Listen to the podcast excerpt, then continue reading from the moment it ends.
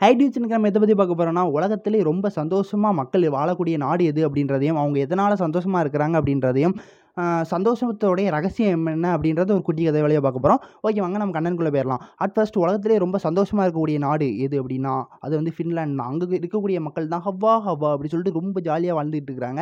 அது எதனால அப்படின்னா அவங்க நாட்டில் வந்து எஜுகேஷன் ஹெல்த் கேர் போன்ற விஷயங்களை வந்து கவர்மெண்ட் ஃப்ரீயாகவே கொடுக்குறாங்க.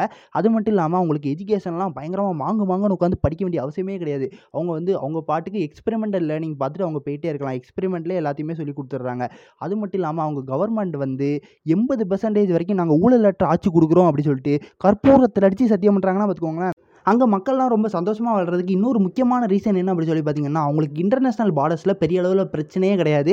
நமக்குலாம் வந்து பாருங்கள் நேற்று சந்தோஷம் இன்றைக்கி ஜல்தோஷன்ற மாதிரி பாகிஸ்தானும் சைனாவும் மாறி மாறி பிரச்சனை பண்ணிகிட்டு இருப்பாங்க. இதை தொடர்ந்து வந்து பார்த்திங்கன்னா டென்மார்க் சுவிட்சர்லாந்து ஐஸ்லாந்து நார்வே போன்ற நாடுகளும் மக்கள் ரொம்ப ரொம்ப ஹாப்பியாக வாழ்ந்துட்டு இருக்கிறாங்க. அவங்க குளிர் பிரதேசன்றதுனால என்னமோ மக்கள்லாம் குழு குழுன்னு ஜாலியாக இருக்கிறாங்க.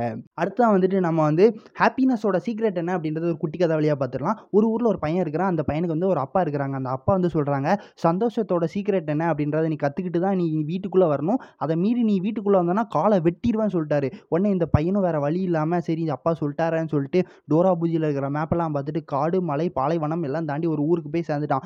அங்கே வந்து பார்த்தா அங்கே இருக்கிற மக்கள்லாம் ரொம்ப ஹாப்பியாக வாழ்ந்துகிட்டு இருக்கிறாங்க.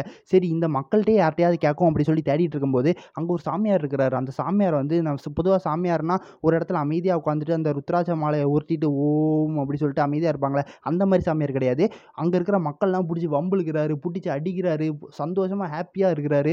அந்த மாதிரி ஒரு ரவுடி சாமியாராக இருக்கிறாரு. இவர் ரொம்ப ஹாப்பியாக இருக்கிறாரு. இவர்கிட்டே நம்ம போய் கேட்கலாம் அப்படின்னு சொல்லிட்டு அந்த பையன் வந்து அந்த சாமியார்கிட்ட போய் கேட்குறான். இந்த மாதிரி சந்தோஷத்தோட டெஃபினிஷன் என்ன? அதோட சீக்ரெட் என்ன? அப்படின்னு கேட்குறான். உடனே அந்த சாமியார் சொல்கிறாரு டேய் முளைச்சி மூணு இலை உள்ள நீலாம் என்கிட்ட வந்து சந்தோஷத்தோட டெஃபினிஷன் என்னன்னு கேட்குறியா? இந்த உருவா வாங்கிட்டு ஓடி பேர் அப்படி சொல்கிறாரு உடனே அந்த அந்த பையன் வந்து சொல்கிறான் இல்லை எங்கள் வீட்டில் ஒன்று சந்தோஷத்தோட சீக்ரெட் என்னன்னு தெரிஞ்சுக்கணும்னு உயிரை வாங்கிக்கிட்டு இருக்கு. அதனால் தயவு செஞ்சு சொல்லிடுங்க அப்படின்னு சொல்லிட்டு சொல்லிட்டான். உடனே அந்த சாமியாருக்கும் இவனை பார்த்தா பாவமாக இருக்குது சரின்னு சொல்லிட்டு அவன் கையில் வந்து ஒரு ஸ்பூன் கொடுத்து அந்த ஸ்பூனில் வந்து கொஞ்சோண்டு எண்ணெயை ஊற்றி ஒரு பேலஸ் ஒரு அரண்மனையை காமிக்கிறாரு. நீ இந்த அரண்மனையை இந்த எண்ணெய் கீழே சிந்தாமல் சுற்றி பார்த்துட்டு வரணும் அப்படி சொல்கிறாரு உடனே இந்த பையனும் போகிறான் போயிட்டு இந்த பேலஸெல்லாம் சுற்றி பார்க்குறான். சுற்றி பார்த்துட்டு வரான் வந்து காமிக்கிறான். அந்த எண்ணெய் வந்து கொஞ்சம் கூட சிந்தவே இல்லை. பார்த்தீங்களா எப்படி ஜெயித்தம் பாருங்க. ஐஎம் அ காம்ப்ளான் பாய் அப்படி சொல்கிறான் உடனே அந்த சாமியார் சொல்கிறாரு ஓகே உள்ளே போய் என்னடா பார்த்தேன்? என்னடா என்ன தம்பி பார்த்தேன்? அப்படி சொல்லி கேட்குறாரு உடனே அந்த பையன் சொல்கிறான் உள்ளே போய் நான் என்ன பார்த்தேன்? இந்த எண்ணெயை கீழே சிந்தாமல் பார்த்துக்கிட்டு இருந்தேன். அப்படி சொல்கிறான்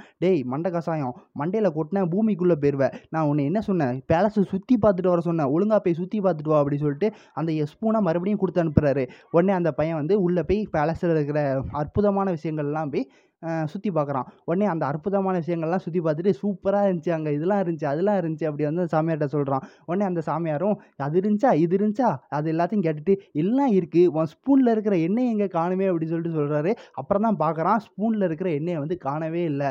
ஐயோ ஓ மை காட் அதை பார்க்குற கவனத்தில் இதை நான் செதற விட்டுட்டேன் அப்படி சொல்கிறான் இதுதான் சீக்ரெட் ஆஃப் ஹாப்பினஸ் அப்படி சொல்கிறாரு அதாவது என்னென்னா நீங்கள் எவ்வளோ பெரிய உலகத்தில் இருக்கிற ஒண்டர்ஸ் எல்லாத்தையும் பார்க்கக்கூடிய ஆப்பர்ச்சுனிட்டி உங்களுக்கு கிடைச்சாலும் எவ்வளோ பெரிய நிலைமைக்கு நீங்கள் போனாலும் உங்களுடைய கேரக்டரையும் உங்களுடைய தனித்துவத்தையும் மட்டும் விட்டு கொடுக்காமல் இருந்தீங்கன்னா அதுதான் நீங்கள் சந்தோஷமாக இருக்கிறதுக்கான மிகப்பெரிய ரகசியம் அப்படி சொல்லிட்டு சொல்கிறாரு அந்த ச கதையோடு சேர்த்து ஒரு கருத்தையும் சொல்லி முடிச்சுக்கிறேன். அதாவது ஒரு மனுஷனோட சந்தோஷத்துக்கு தடையாக இருக்கிறது என்னென்னா அவன் ரொம்ப ரொம்ப பெரிய சந்தோஷத்தை எதிர்பார்க்கிறது. இப்போ இதை எதுக்கு சொன்னேன்னு உங்களுக்கு தெரிலல்ல எனக்கும் தெரில ஏதோ கண்டென்ட்ல இருந்து சொல்லிட்டேன்.